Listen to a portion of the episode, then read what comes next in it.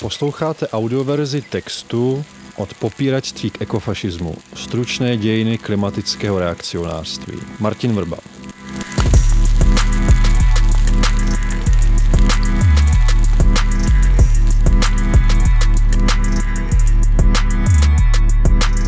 Popírači a klimaskeptici nejsou jediný, kdo si globální oteplování vykládá po svém. Lidská schopnost sebeklamu je pestřejší, než se na první pohled může zdát. Od do prvních varování vědců a ustavování obecného koncenzu o klimatické změně v 80. letech minulého století uběhlo už bezmála 50 let. Během nich se rozvinuly nejen konstruktivní linie myšlení a politické praxe, kladoucí si za cíl změně klimatu aktivně čelit, ale rychle začaly bojet i tendence opačné, usilující o zastavení nebo alespoň utlumení klimatické politiky, která nesouzní s určitými zájmy nebo ideologií. Nabízí se pro ně termín klimatické reakcionářství, a to v jeho původním smyslu společenské, politické a kulturní tendence, usilující o návrat k předchozímu statu quo, neznečištěnému klimatickým progresivismem.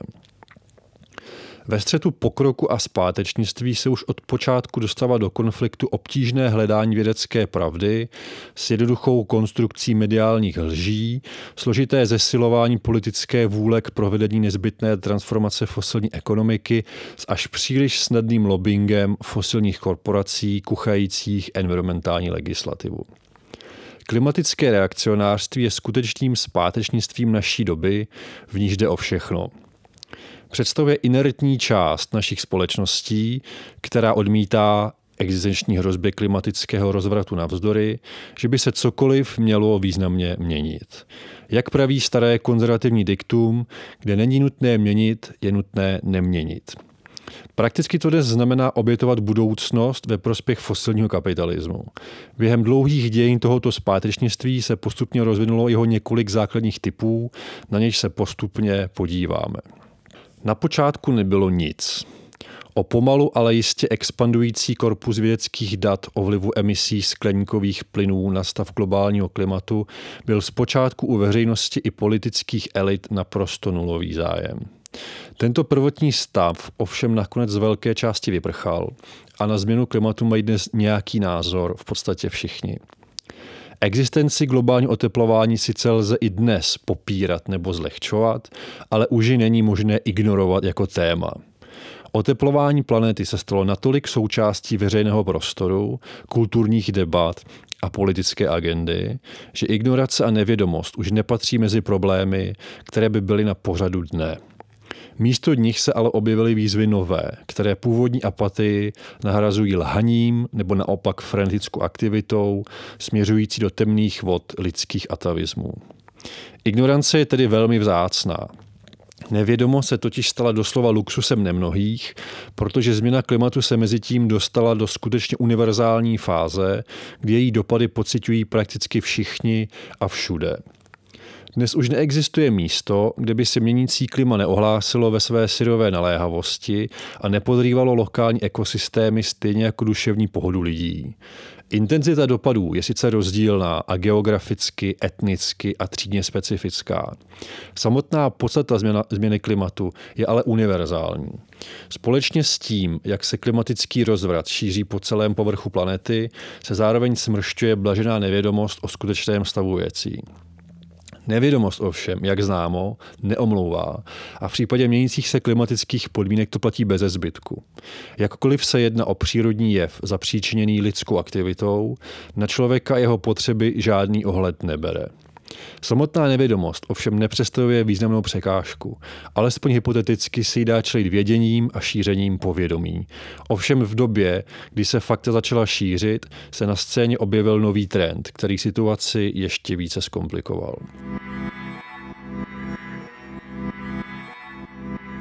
Když už totiž nelze globální oteplování ignorovat jako téma, lze se alespoň pokoušet popírat jeho reálnou existenci, jeho zapříčení lidskou aktivitou nebo jeho skutečnou závažnost.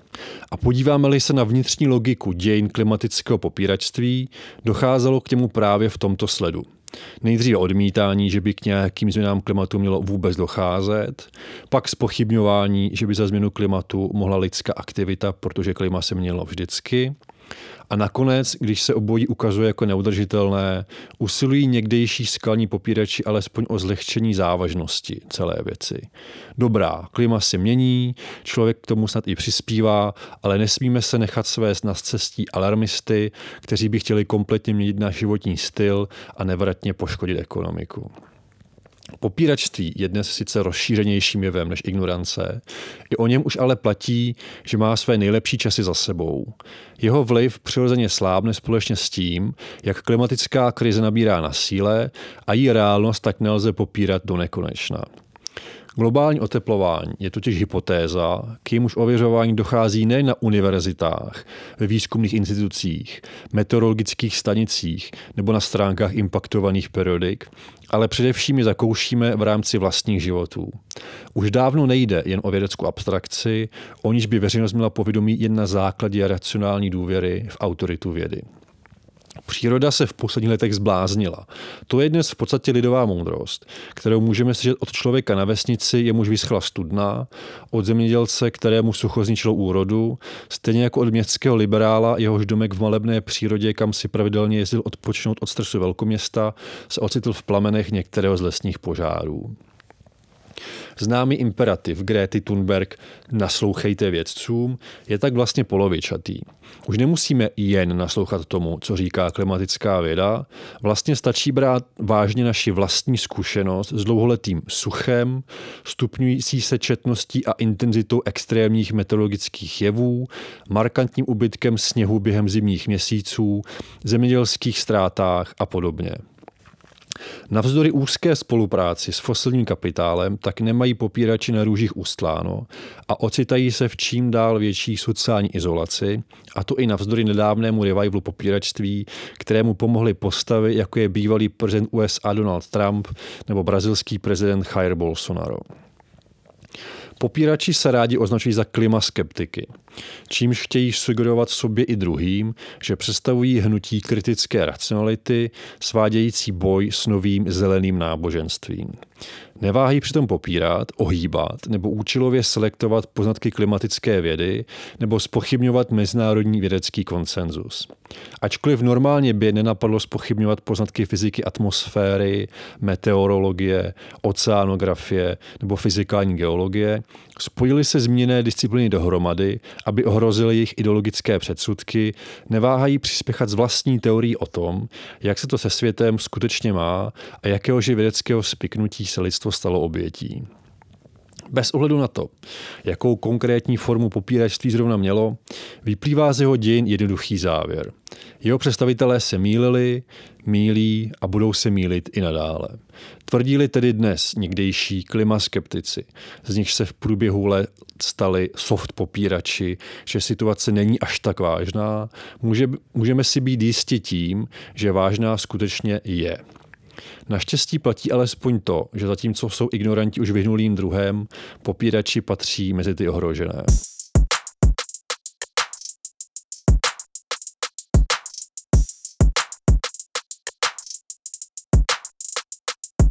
Pokud už nelze změnu klimatu ignorovat ani popírat, rozhodně to ještě neznamená, že by fosilní reakcionářství mělo kapitulovat a stát se radši součástí řešení než problému. Kde nelze ignorovat ani popírat, lze totiž ještě předstírat. A mohou tak činit jak fosilní korporace a firmy s neudržitelným modelem podnikání, tak politické elity, které po selhání předešlých strategií začínají natírat své aktivity na zeleno a tvářit se, jak jim leží životní prostředí na srdci a že se jeho ničení snaží aktivně předcházet. Greenwashing je strategie, k níž se uchyluje korporátně politická mašinérie tehdy, když se vědomí klimatického rozvratu stane natolik významnou společenskou silou, že dokáže získávat klíčové hlasy ve volbách nebo významně rozhodnout o míře zisku korporací. Ty se proto začnou zaštiťovat svojí ekologičností. Greenwashing už není ignoranství ani popíračství. Předpokládá naopak částečnou kapitulaci před situací, kdy už se vědomí klimatického a ekologického rozvratu stalo ve společnosti dominantní nebo alespoň citelné. Logika takové strategie je jednoduchá. Pokud nemůžeme vlnu zeleného uvědomění zastavit, naučme se na ní alespoň surfovat. Greenwashing bere vědomí klimatické krize jako společenský fakt, s nímž se ovšem snaží cynicky manipulovat ve prospěch svých politických nebo ekonomických zájmů. Nejde pochopitelně jen o ekologické dopady produktů a politik. Stanoví-li si korporace i vlády cíle dosažení klimatické neutrality, ale ve skutečnosti končí jen u prázdných deklarací a PR frází, jedná se o matení veřejnosti daleko nebezpečnější. Greenwashingem může být i vytvoření Ministerstvo pro klima a životní prostředí v Polsku, což tamní vládě vůbec nebrání v rozšíření hnědouhelného lobu Turov. Deklarací snah o dosažení klimatické neutrality jsme v posledních letech slyšeli hodně. Je ale bohužel pravděpodobné, že velká část z nich nebyla vůbec myšlena vážně a šlo tak od počátku jen o snahu manipulovat veřejným míněním.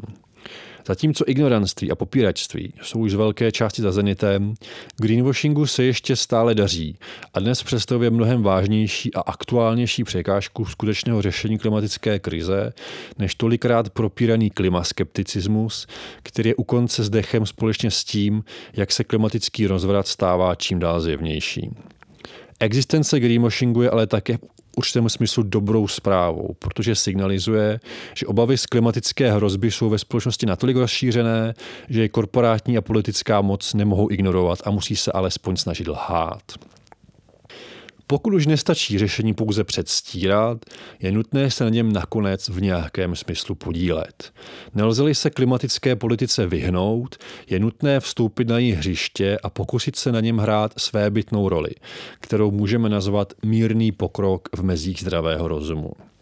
Když Jaroslav Hašek zakal v roce 1911 satirickou stranu mírného pokroku v mezích zákona, chápal jako mystifikaci a recesi – na rozdíl od něj však stoupenci mírného klimatického pokroku v mezích zdravého rozumu berou svoji roli zcela vážně a patrně i věří tomu, co tvrdí. Diktum mírného pokroku by mohlo znít. Když už to nemůžeš zastavit, tak tomu alespoň házejí klacky pod nohy. Což je pravý smysl typu klimatické politiky, který si oblíbily mnohé konzervativní strany, včetně části českého ODS. Nepřítelem příznivců mírného pokroku už není klimatická změna jako taková, ale alarmismus, který se neslučuje s hlemíždím tempem změn, jež jsou konzervativní síly ochotné akceptovat. Liberálně konzervativní ekologie bez ideologie se snaží profilovat jako racionální a pragmatická strana klimatického sporu, v němž vystupuje proti zeleným excesům a extrémistům a tvrdí, že oproti nim přichází s realistickou ekologickou politikou. Z mnoha někdejších popíračů se, se tak dnes stávají ideologové volající chyťte ideologa.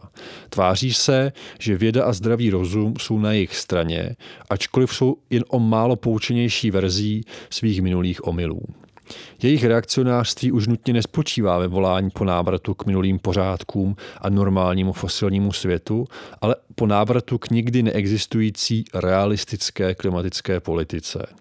To je takové, které je dostatečně opatrná na to, aby se minula účinkem.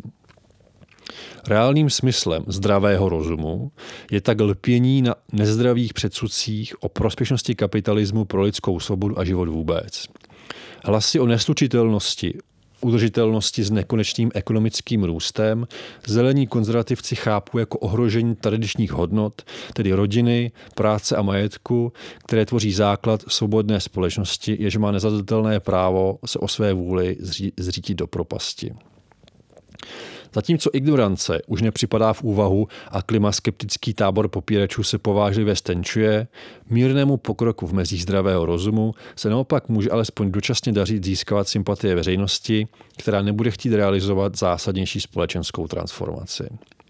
Zde je ale nutné podotknout, že tito zelení konzervativci považují za extrémní i Green Deal Evropské komise, který je výsledkem historického kompromisu a nepředstavuje v posledku nic jiného než snahu o vytvoření udržitelného ekokapitalismu.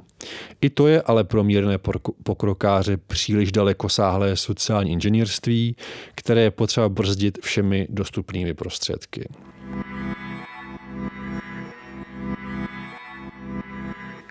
Snaha o budování zeleného kapitalismu nicméně bere klimatickou krizi vážně.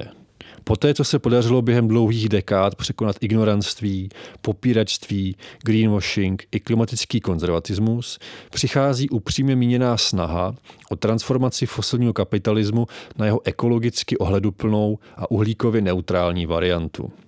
Část politických i korporátních elit už se začala uvědomovat nejen to, že ke změně klimatu dochází, ale také, že velká část společnosti volá po řešení.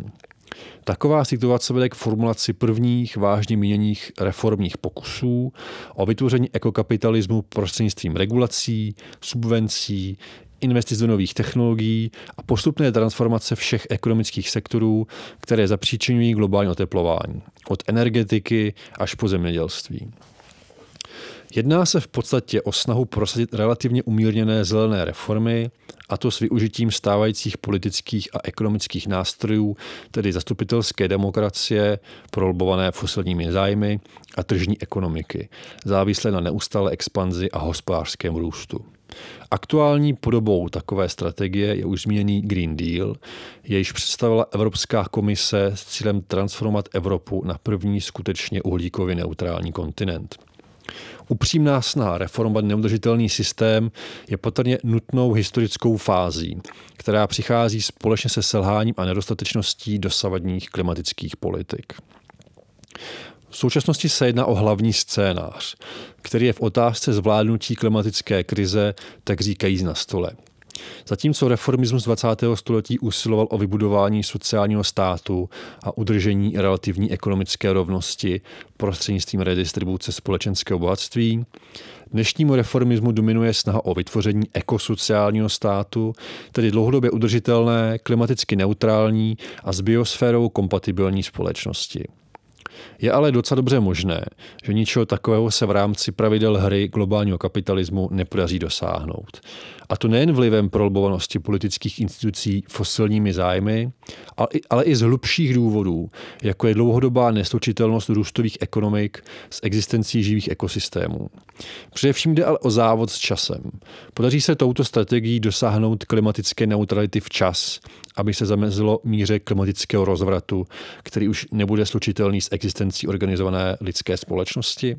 Pokud snaha o vytvoření ekokapitalismu selže, což není vůbec nepravděpodobný scénář, existuje riziko, že se společnosti začnou upínat k technokratickým nadějím v podobě rozsáhlých geoinženýrských projektů.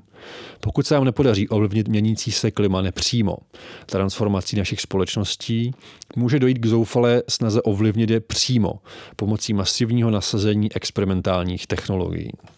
Většina z nich sice dosud neexistuje nebo jsou ještě ve fázi prototypu, nicméně s nějakou formou geoinženýrských experimentů počítají i predikce mezivládního panelu pro klimatickou změnu IPCC, když předkládají, co je potřeba udělat pro záchranu stabilního klimatu a zastavení globálního oteplování pod hranicí 1,5 stupně Celsia. Výzkumy v oblasti geoinženýrství se dnes ubírají v zásadě dvěma směry – řízením slunečního záření, takzvaný Solar Radiation Management, a odstraňováním skleníkových plynů z atmosféry, Greenhouse Gas Removal. Obě linie mají své středové i krajní polohy. Ve své umírněné podobě se solární geoinženýrství soustředí například na zvyšování albedo efektu, to je odrazivosti slunečních paprsků, pomocí modifikace člověkem využívaných ploch.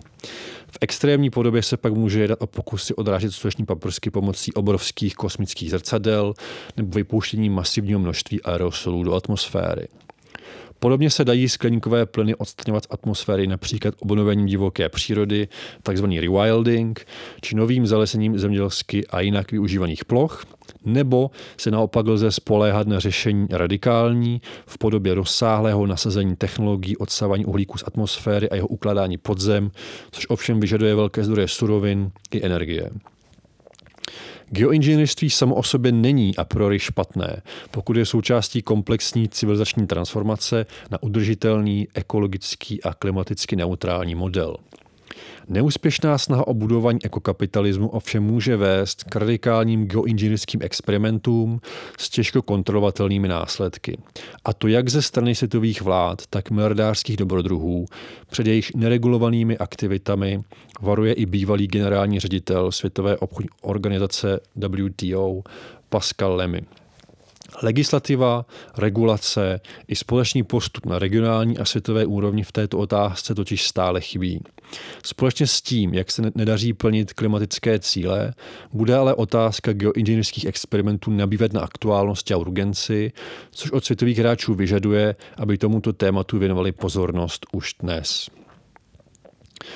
Mezinárodní spolupráce v této oblasti na politické úrovni doposud neexistuje a je otázkou, nakolik se takové mezinárodní kooperaci může v rámci globálního kapitalismu vůbec dařit. Vzhledem k celoplanetární povaze klimatické krize je totiž nadnárodní koordinace pro úspěch geoinženýrských strategií klíčová. Hrozí tak, že jednotlivé státy i korporace budou provádět zoufalé experimenty na vlastní pěst ve snaze ovlivnit alespoň lokální klima. Jak by se to částečně děje v současné Číně, experimentující s umělou tvorbou mraku a dešťových srážek. Katastrofální dopady snah poručit větru a dešti jsou zatím jen předmětem dystopických románů. Za všechno lze jmenovat poslední knihu amerického autora Neila Stephensona Termination Shock. To se ale může brzy změnit společně s tím, jak neefektivními se ukážou být dosavadní umírněná řešení. I o těchto pokusech ovšem platí, že se snaží najít odpověď na neřešitelnou otázku. Jak všechno změnit tak, aby se nemuselo měnit vůbec nic.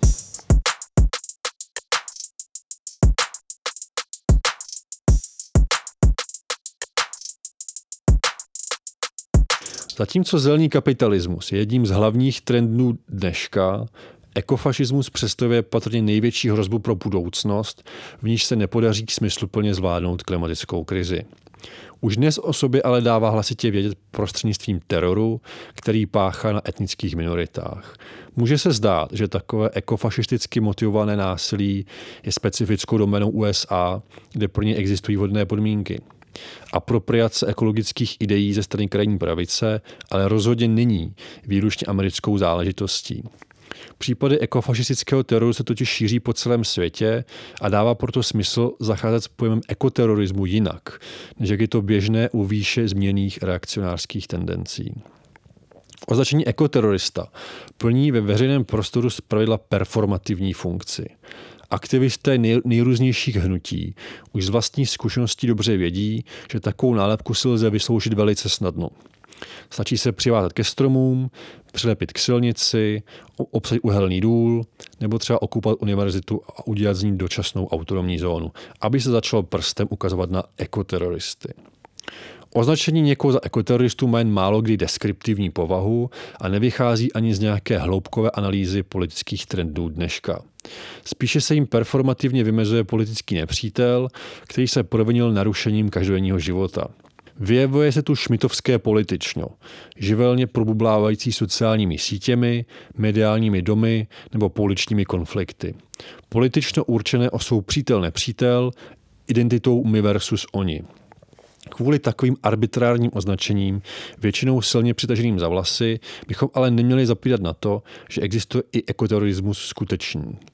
Páchají jej zpravidla ekofašistické a k ekofašismu inklinující bojůvky, ať už jako organizované kolektivy nebo jako jednotlivci. Ekofašistický teror můžeme chápat jako specifický typ teroru, jehož ideologicky motivované násilí má alespoň zdánlivě ekologické kořeny nebo se k nějakému typu ekologického myšlení hlásí. Klimatická krize je totiž obzáště ničivá a stresující a jako taková vytváří velmi silné pocity frustrace a hledání vyníků nastalého stavu. A do budoucna tomu nebude jinak. Míra resentimentu se naopak bude zvyšovat, a to zvláště v oblastech, které nejsou zvyklé na nepřízeň počasí, extrémní meteorologické jevy nebo třeba masivní příliv klimatických uprchlíků. Právě ti se budou stávat nejsnažšími terči ekologickým rozvratem způsobené frustrace. Zatímco v kontextu USA se bude jednat především o afroameričany a imigranty z Jižní Ameriky, v Evropě půjde hlavně o klimatické uprchlíky ze severní Afriky a Blízkého východu, prchající nejenom před tamnější ekonomickou a klimatickou situací, ale také před hladomorem jako jedním z přímých důsledků klimatického rozvratu. Absolutní frustrace bude vytvářet absolutní nepřátelství, tedy takové, jaké můžeme bez uzardění označit za ekofašistický teror, a to nikoli jako ideologickou nálepku, ale reálné, ekologicky motivované a ideologicky zaramované násilí na všech, kdo nebudou zapadat. To vše motivované přesvědčením, že je nás na planetě moc. Ve fosilním kapitálu mu ekofašisté nacházet mocného spojence a sponzora, podobně jak tomu bylo ve 30. letech 20. století s podporou fašistických militantů ze strany tehdejšího velkokapitálu. Pokud nemají 30. léta 21. století vypadat podobně, bude nezbytné zamezit hrozbě ekofašismu už v jejím zrodu, což mimo jiné znamená zamezit spojenství mezi dnešní krajní pravicí a fosilními financemi, například odstřižením evropských pravicově populistických formací od peněz z ruské petrodiktatury. Absurdita ekofašismu ale poukazuje na obecnou sociální funkci krajně pravicové praxe, kterou je přesměrování frustrace a resentimentu od skutečných problémů, v dnešním případě z ekologického a klimatického rozvratu, na ty, kdo za nic nemohou, a to zpravidla na základě etnického a kulturního klíče. O tom, jak budou vypadat naše 30. léta, se rozhoduje už dnes. Měli bychom si být vědomi toho, že nejhlubší krize probouzí také nejhlubší reakcionářství, aniž bychom se tentokrát měli připravit podstatně lépe, než tomu bylo naposledy. Text vznikl ve spolupráci s nadací Heinrich Bell Stiftung.